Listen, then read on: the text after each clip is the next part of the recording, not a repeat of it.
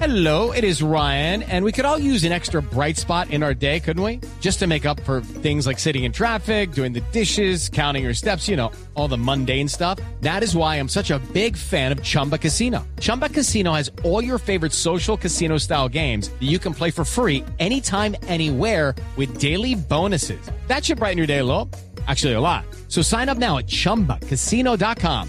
That's chumbacasino.com. No purchase necessary. VGW Group. Void where prohibited by law. See terms and conditions. 18+.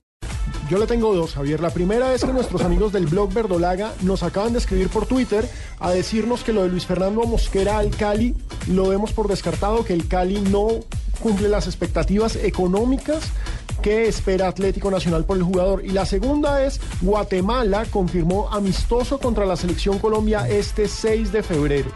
El presidente de la Federación Guatemalteca de Fútbol, Brian Jiménez, afirmó que las dos selecciones se medirán en Miami durante esta fecha FIFA. Una empresa norteamericana nos invitó a jugar el 6 de febrero en Miami ante Colombia. Nosotros ya aceptamos y tengo entendido que Colombia también aceptó, comentó el máximo dirigente del fútbol guatemalteco. A Guatemala lo dirige Ever Almeida, ¿no? Aquel legendario arquero de la selección uruguayo, pero que atajó por la selección paraguaya y que fue figura del Olimpia de Paraguay. Muy cercano a Luis Cubilla, heredero de ese modelo de fútbol, de zona y presión.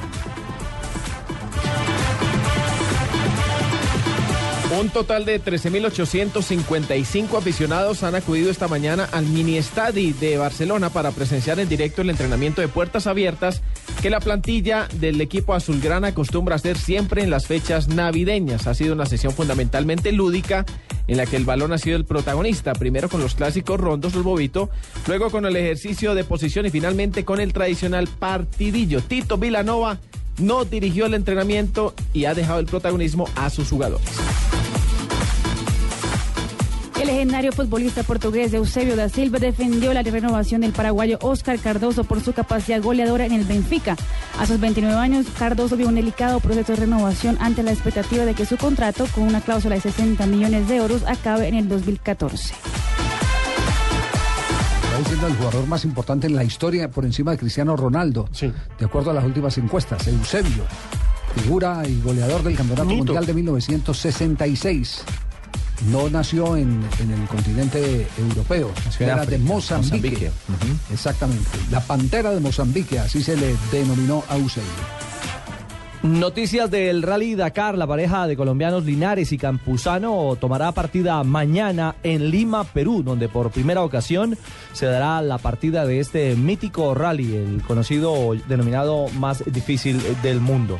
Será entonces la figuración de esta pareja de pilotos colombianos con Campuzano, que ya tiene dos participaciones previas en el Rally Dakar. Esta será la tercera oportunidad para este piloto colombiano. Oye, y cerramos esta ronda de noticias con yo no sé si de pronto es una desautorización tajante o si finalmente Florentino Pérez lo arregló con Mourinho. Pero dio la orden el presidente del Real Madrid que los jugadores fueran a ruedas de prensa y que quedaran abiertos en zona mixta para el contacto con los medios de comunicación. Creo que se ha venido dando cuenta que la gente empezó a resistir por ese ocultamiento que hace Mourinho de sus atletas, que empezó a resistir al Real Madrid.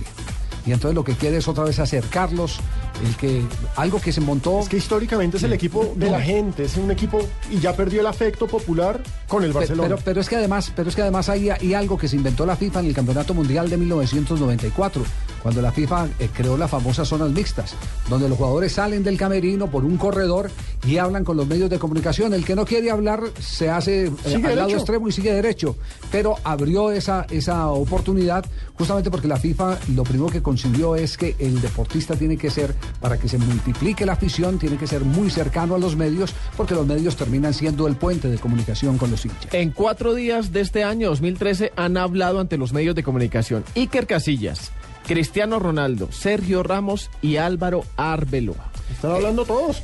Pesos pesados, sí también. Señor. Como habló también Reinaldo Rueda después de ser clasificado como el noveno técnico.